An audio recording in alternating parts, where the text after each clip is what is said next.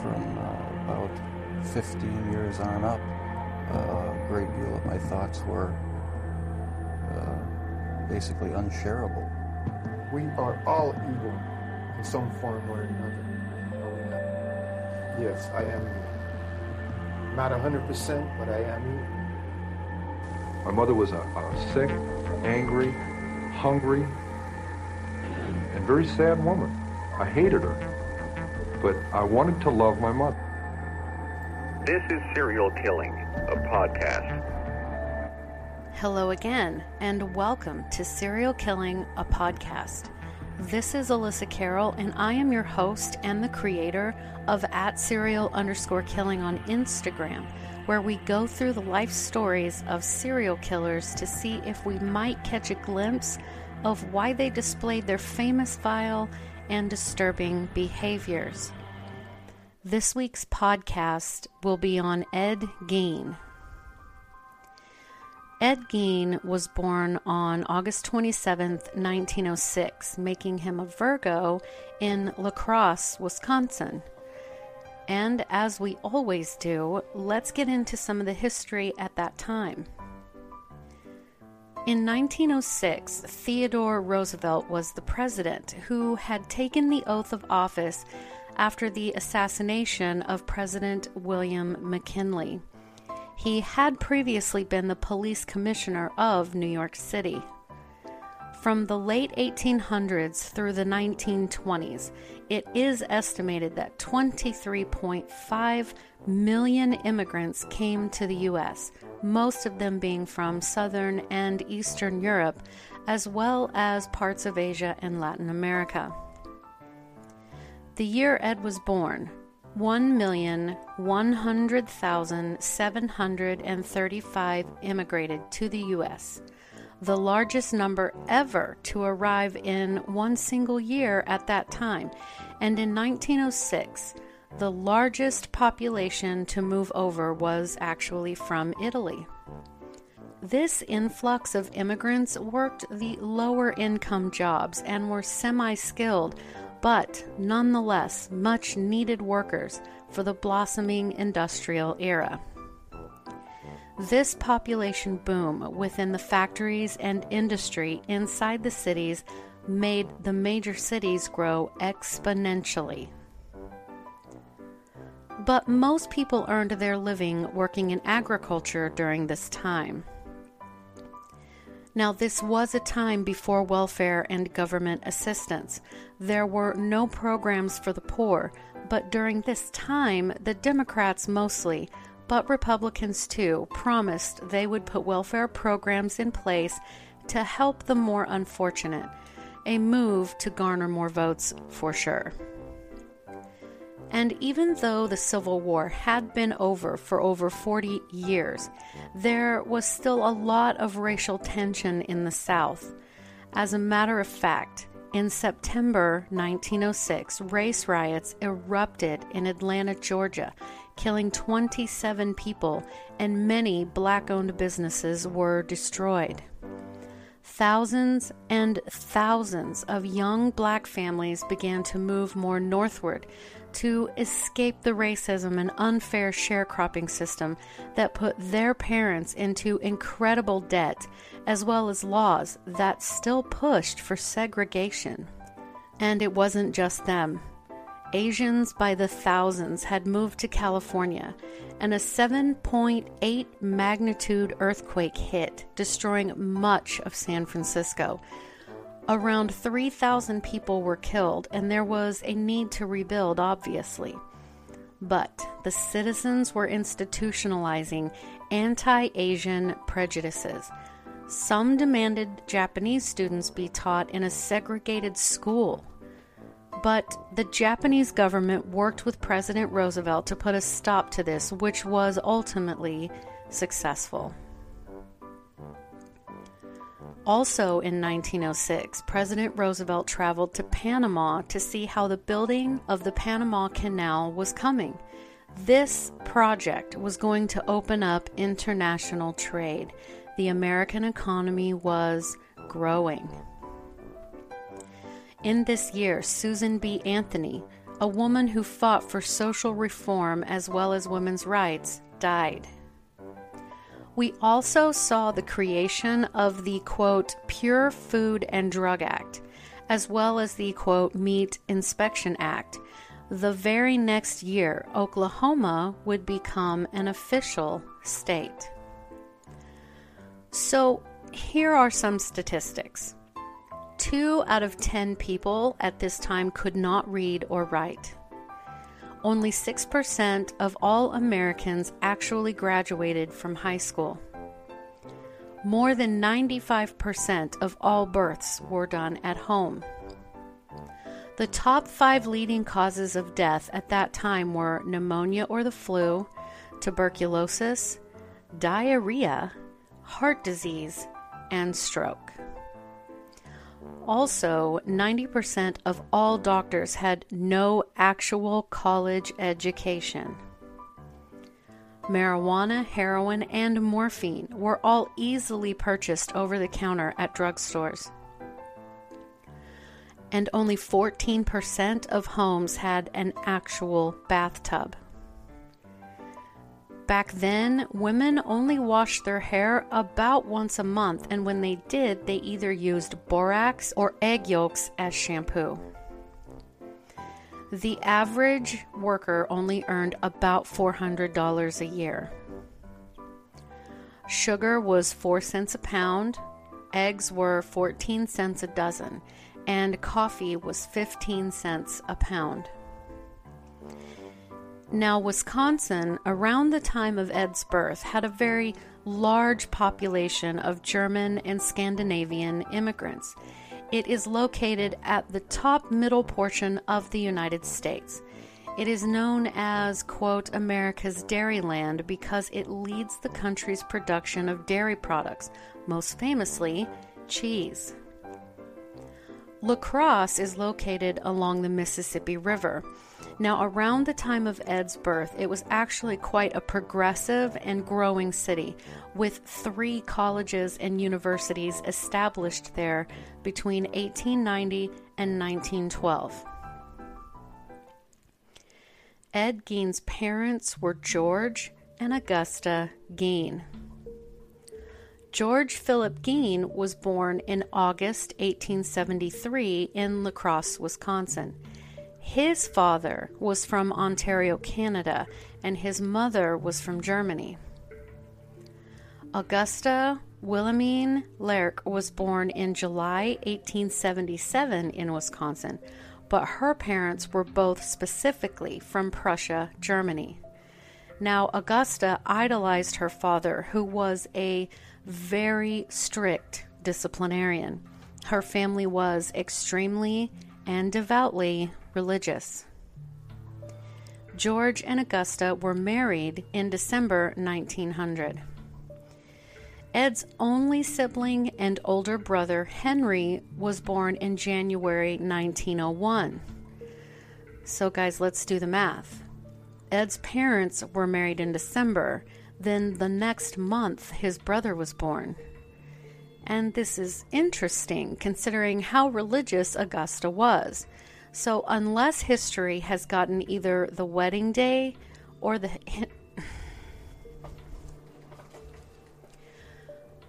So, unless history has gotten either the wedding date or Henry's birth year wrong, she was actually pregnant before the wedding and Ed was then born five years later.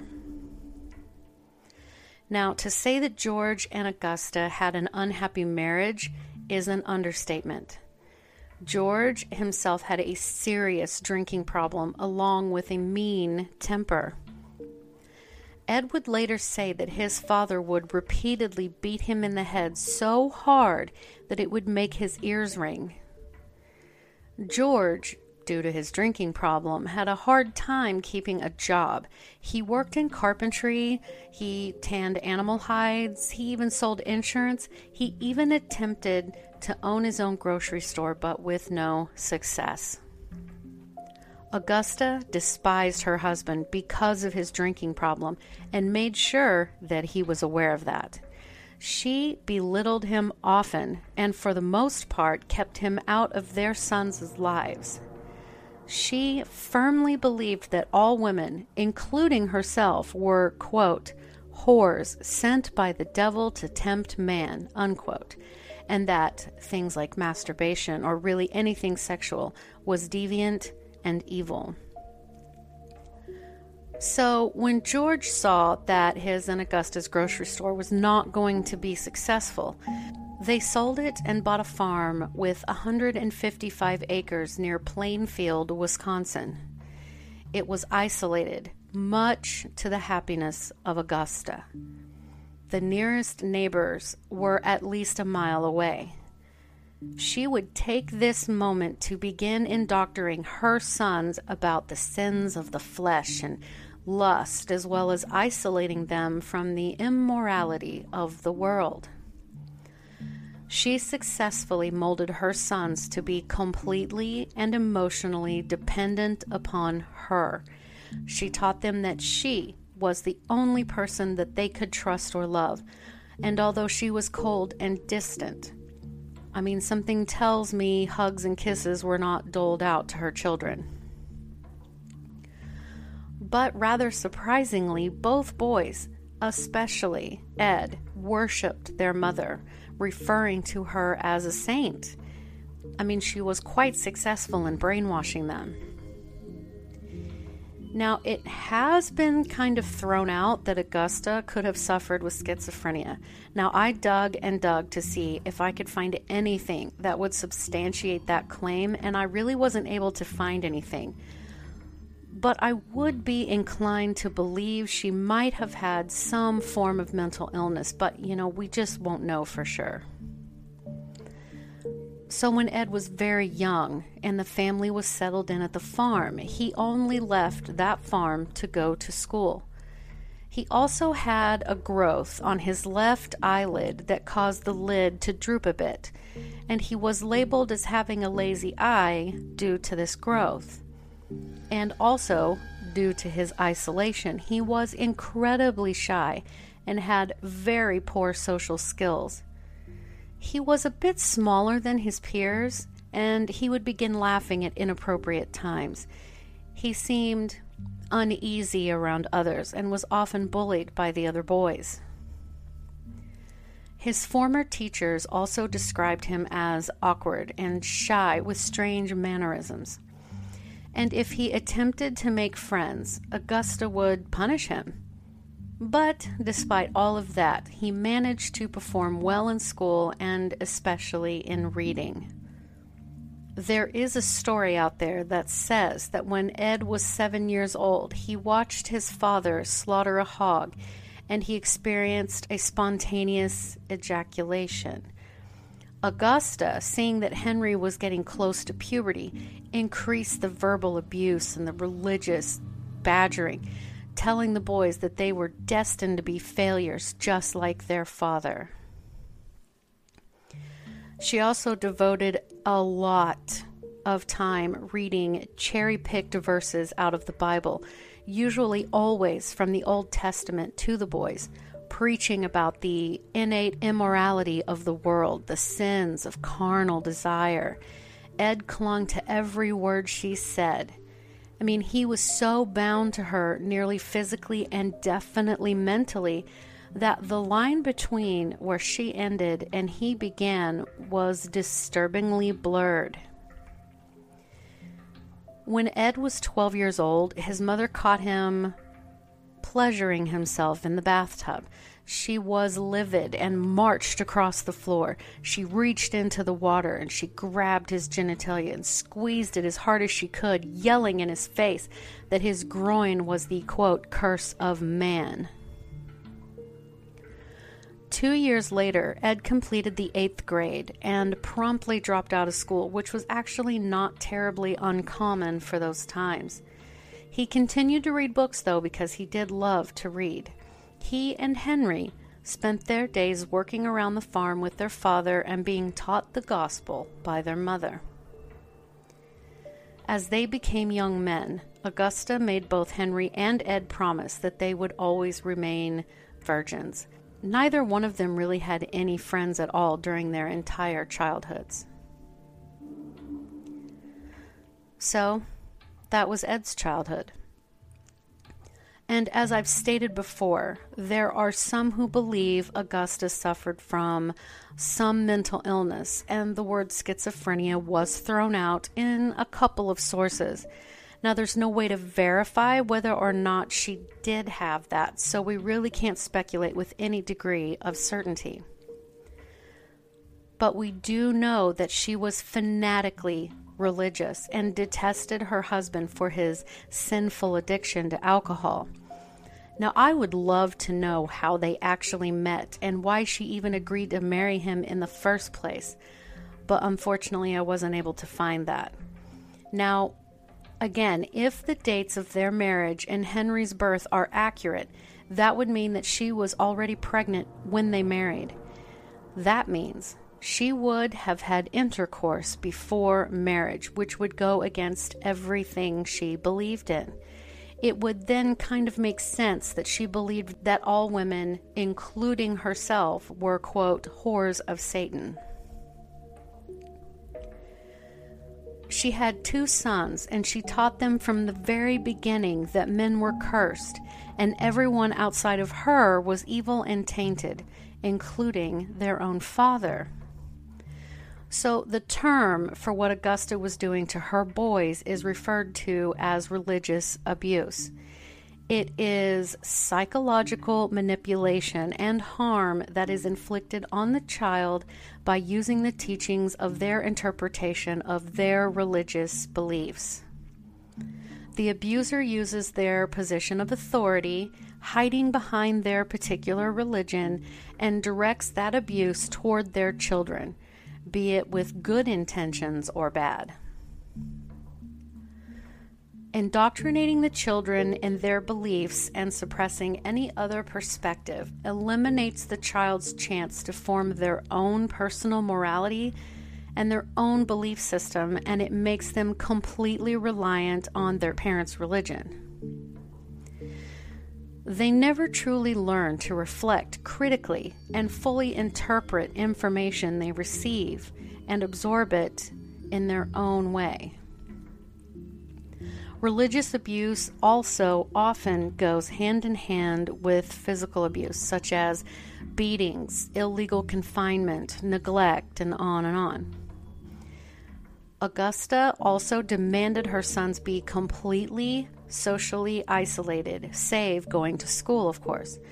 According to an article written by noisolation.com, the absence of social relationships and behaviors have been shown to affect child development in a lot of very critical ways. Socially isolated children tend to not continue their education past a certain point, and they're much more likely to be psychologically distressed in their later adulthood. Hey, it's Kaley Cuoco for Priceline. Ready to go to your happy place for a happy price? Well, why didn't you say so? Just download the Priceline app right now and save up to 60% on hotels. So, whether it's Cousin Kevin's Kazoo concert in Kansas City, go Kevin, or Becky's Bachelorette Bash in Bermuda, you never have to miss a trip ever again. So, download the Priceline app today. Your savings are waiting. Go to your happy place for a happy price. Go to your happy price, Priceline.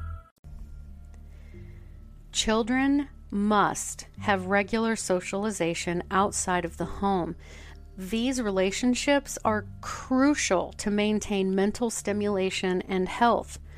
When a child is socially isolated, which is a basic human need, the body will perceive this as a threat, making the brain release, you know, multiple stress hormones to protect the body from a quote threat this can lead to a whole host of very bad things, and in Ed's case, cognitive and moral deterioration. Lack of socialization literally impacts the development of the brain's whole structure. Without getting, you know, too technical, it creates an issue with communication within the brain cells in the prefrontal cortex. Now, if you've been with me long enough, as soon as you hear that any damage has happened in the frontal lobe region, you already know that could lead to very, very bad things. The prefrontal cortex of the brain is the part right behind your forehead, and it is responsible for controlling cognitive functions such as, you know, planning and higher level thought processes and social interactions, you know, the very higher human things. So Augusta kept her boys socially isolated. She told them that the world was evil and everyone in it was going to hell. But she allowed them to go to school where Ed was bullied because of his drooping eyelid and small, you know, speech impediment. Not to mention, he didn't know how to interact with others, so he was quite understandably very awkward. So the bullying reinforced what his mother told him, making him believe her completely and revering her as all the more the saint. The best way to illustrate their relationship is to think about Norman and Norma Bates, and those characters are actually based on Ed and Augusta. So let's continue with his story. Life for Ed was basically the same day in and day out. It was predictable and routine as the days and the years went by. Now, his father suffered a physical ailment, most likely a stroke, and became nearly an invalid, helpless, and still drinking heavily, spending the family's money on alcohol. He couldn't help his sons on the farm very much at all, and his boys hated him. Ed was by this point 31 years old. Now, think about that 31 years old and still living at home with his parents, never having a girlfriend or even just a real true friend. His entire existence was that farm and his mother. So then in 1940, when Ed was 34 years old, his father died from heart failure. He was 66 years old. With Augusta aging as well, Ed and Henry were forced to go into town and do odd jobs to help bring money into the family.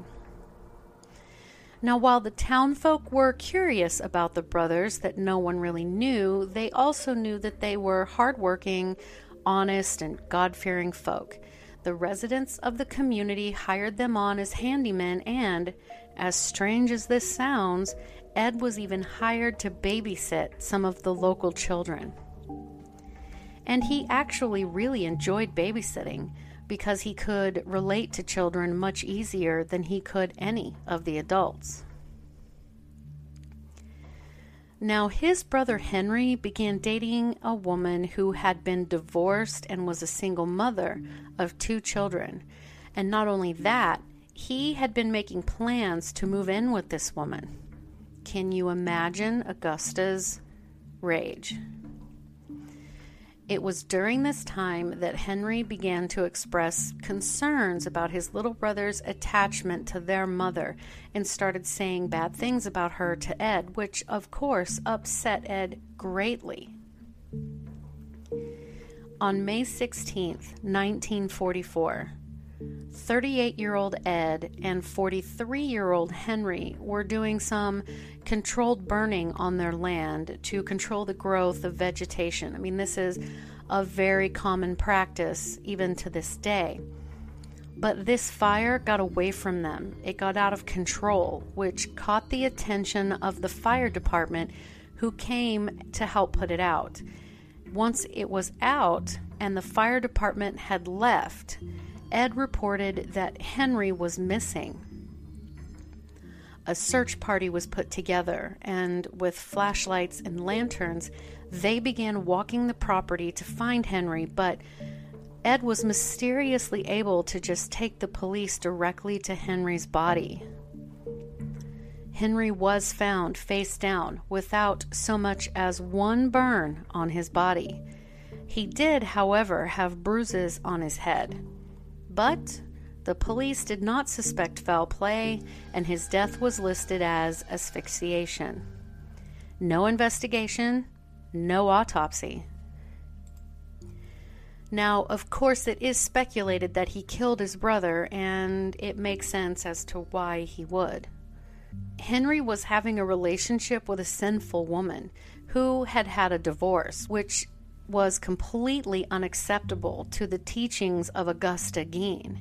Then, on top of that, Henry had begun to say not very nice things about their mother, expressing concerns about Ed and Augusta's relationship. But there really was never any proof that Ed did, in fact, kill his brother. So I will leave that conclusion up to you.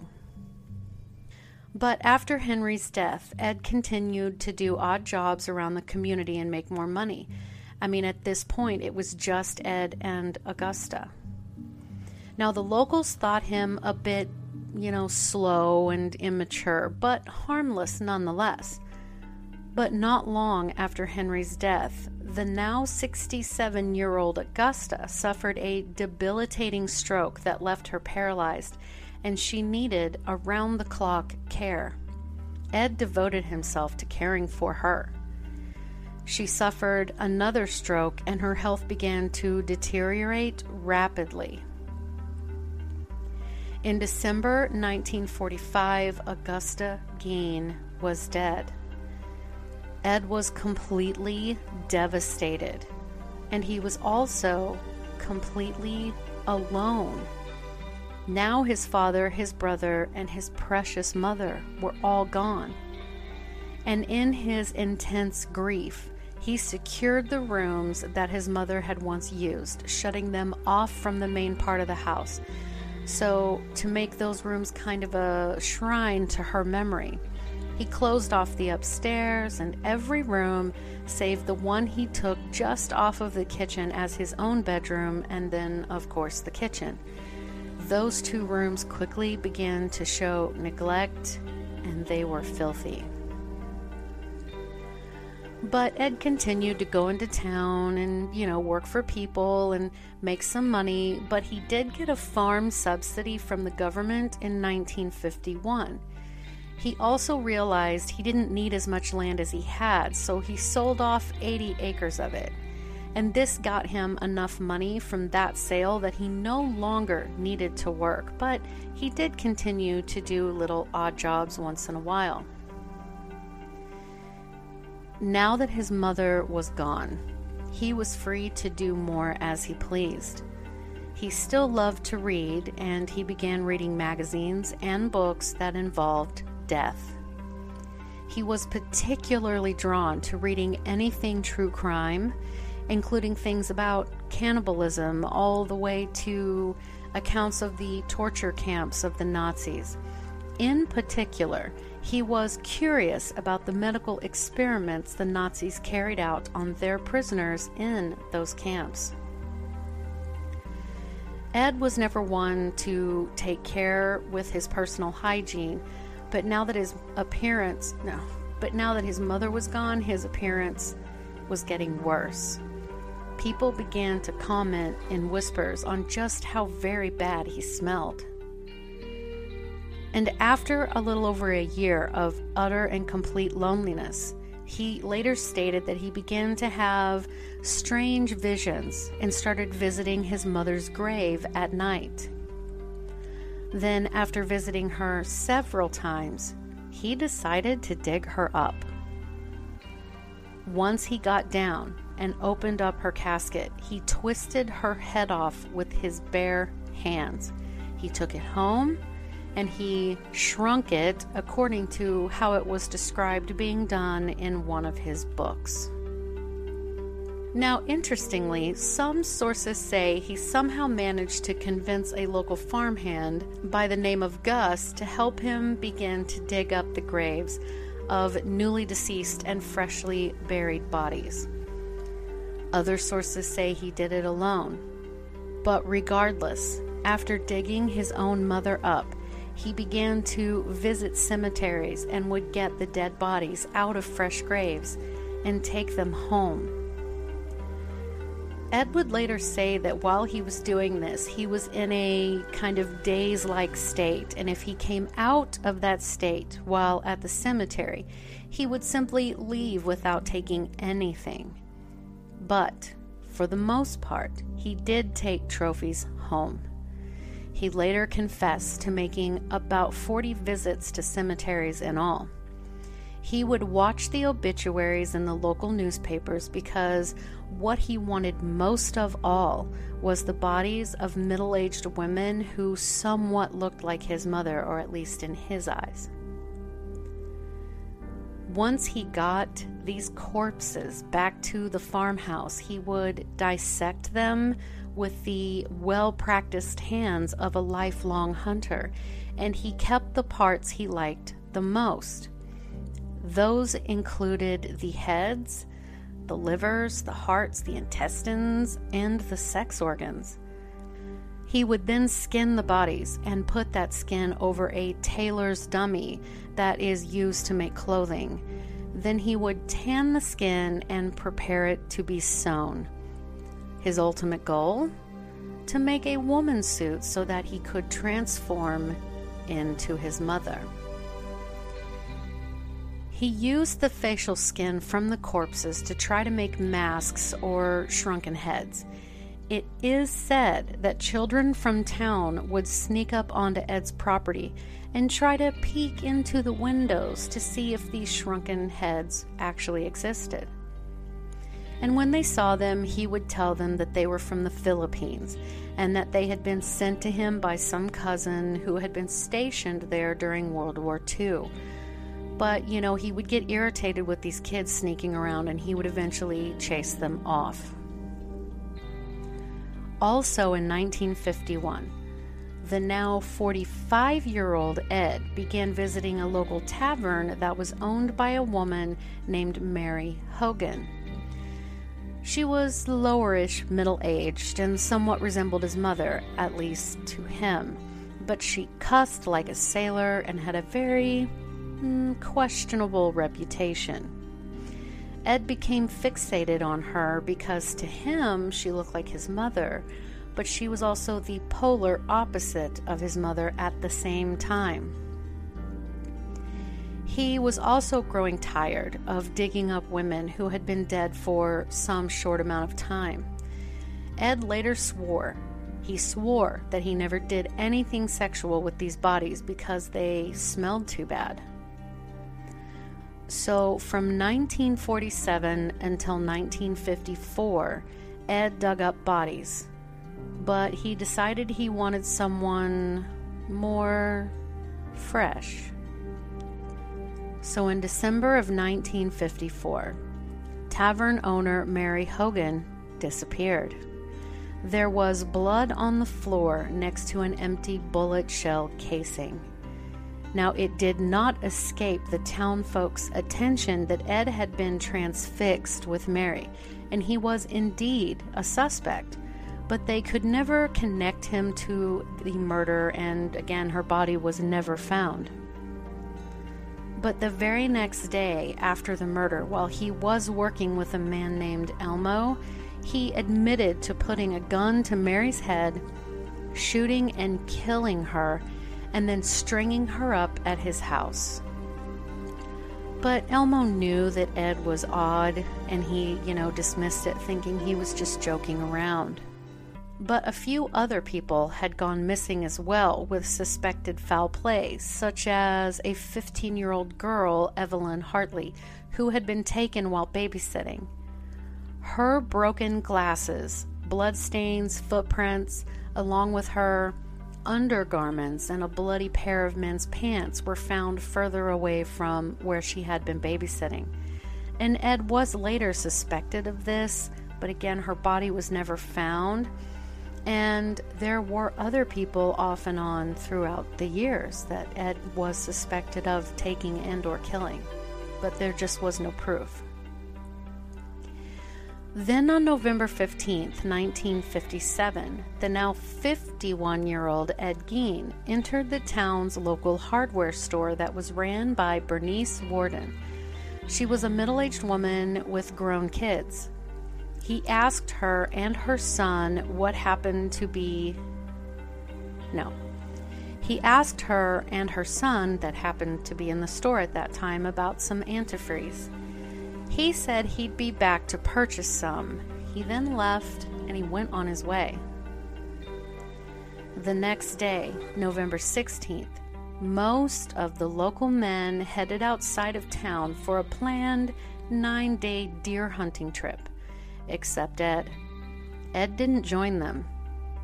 But he knew well that the town would be nearly completely deserted, and he decided to go back to the hardware store where he knew Bernice would be working. He entered the store, he bought some antifreeze. He left, but then he quickly returned, and he had a rifle in his hand.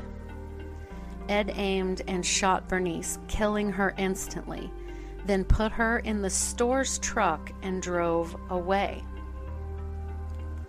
Witnesses stated that they saw the hardware truck actually pull out from behind the hardware store about 9:30 that morning and the store had been closed the rest of the day, but no one really thought anything of it because I mean it was hunting season after all. So, Bernice's son Frank was the deputy sheriff he entered the store around 5 p.m. and immediately saw that the cash register was standing wide open. Upon further inspection, he found blood on the floor.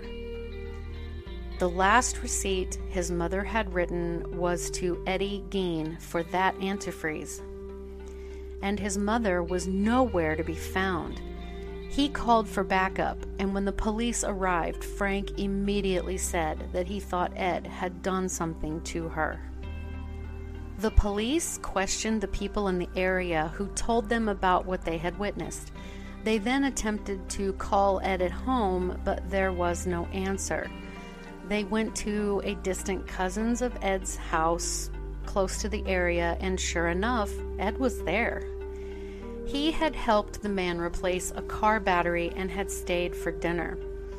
After asking a few questions, Ed was arrested immediately. Now, guys, disclaimer, disclaimer this next section is very graphic, so listener discretion is advised. Okay, so Deputy Warden, you know, Frank, her son, along with the sheriff, went to Ed's house and began to inspect the property. They entered a shed that was up against the house, and that is where they found Bernice, naked, hanging upside down by her ankles, tied to a wooden beam. She had been decapitated and had been cut open from her genitals to her sternum to in a way that they refer to as being quote field dressed like a deer Frank had to find his own beloved mother like that. I mean, imagine. Officers went on into the house. The rancid smell was indescribable. The best way to describe the conditions of that house and what it looked like would be to watch an episode of A&E's Hoarders. I mean, the floor was covered in filth and there was just stuff everywhere. Ed had human skulls attached to the posts of his bed. He had a box of human internal organs, furniture made from human skin and bones. He had made masks from the faces of the corpses. He had made a belt out of nipples. They also found a woman's suit made out of the torso skin, including breasts other things they found in his house were a trash can made out of human skin, skulls with the tops sawed off, bowls made from human skulls, leggings and gloves made from human skin. Mary Hogan's face in a paper bag and her skull in a separate box. Bernice's head in a burlap sack and I hope Frank didn't find that one. They found Bernice's heart in a plastic bag in front of the stove. Nine female outside genitalia in a shoe box. He used lips as drawstring ends for lamps. Lampshades were made from human skin. He had also even kept fingernails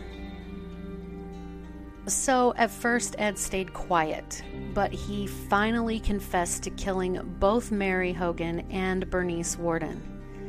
He stated he had shot both of them in the head. The authorities searched the entire property, all 195 remaining acres, along with the house, which took them over a week. The items that were found were photographed and inventoried and then destroyed. During questioning, Ed said that since 1947, he had went to three different cemeteries around a total of 40 times with the intention of digging up bodies. But most of the time, he came out of his, you know, this daze like state and he left without taking anything. The times that he did dig up a woman, he brought her corpse home and he made these items. Most of his statements were corroborated by evidence of graves that they checked. When he was asked why he was making a woman suit, he said he did so so that he could become his mother. Unfortunately, the county sheriff attacked Ed by slamming his head repeatedly into a brick wall, leaving him injured and therefore also ruling his confession inadmissible. Ed's trial started on November 21, 1957. Ed Gein pled not guilty by reason of insanity. Doctors diagnosed him as being schizophrenic and found him mentally incompetent and therefore unfit to stand trial. They then sent him to the Central State Hospital for the Criminally Insane, which is now called the Dodge Correctional Institution. In 1968, the doctor said that he was now mentally able enough to stand trial, and his trial began that November but with no jury. Ed had told a psychiatrist that he didn't know if killing Bernice Warden was intentional or accidental. He said he had merely been looking at the gun and it went off. He said that he hadn't aimed the gun at Bernice, but after it went off, he didn't remember the rest of the morning. During this, Ed's property was appraised at $4,700, which would be around $43,000 today. There was an auction scheduled, and due to that, the house and the land became a tourist attraction. Word spread quickly and just three days before that very auction, the house was just mysteriously and completely destroyed by a fire. Conveniently.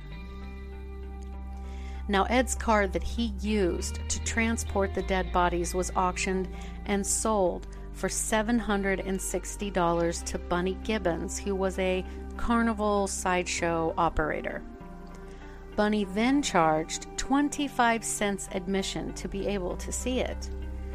Now, as far as where that car is today, no one knows. There were also no known photographs of that car. He was ultimately found guilty and spent the rest of his life in a mental hospital. He was, by all accounts, a model prisoner and patient for the rest of his life. I mean, he had grown up in a very strict and regimented household, so being in an institution would have felt quite normal to him, I'm sure. In July of 1984, 77 year old Ed Gein died from lung cancer.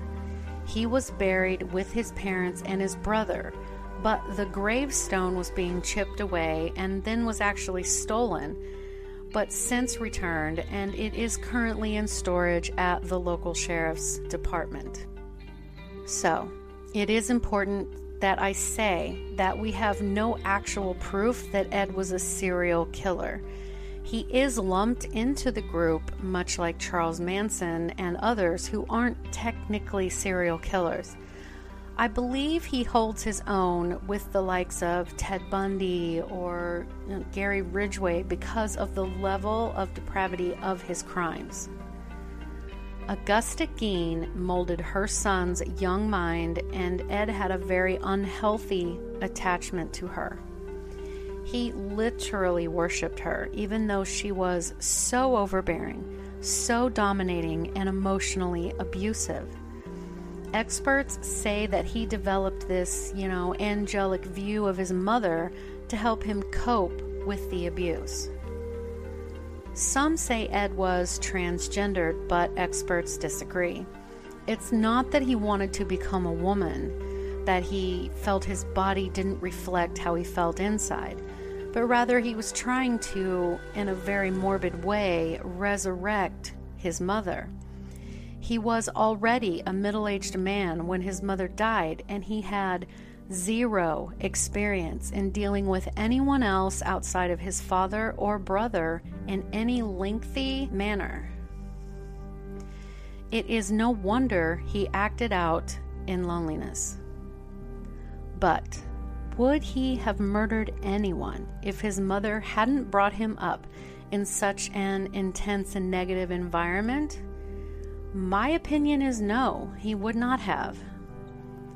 But what do you think? Leave me a comment on Instagram at serial underscore killing or YouTube under the same name as this podcast. You can also visit my website at serialkilling.squarespace.com and also consider sponsoring the podcast. It takes a lot of time and hours to put this together, but I love it. And thank you so much for listening. I appreciate each one of you as I know you could be listening to anyone else, but you chose me. Have a great day. Music by Kevin MacLeod on Incompetech.com.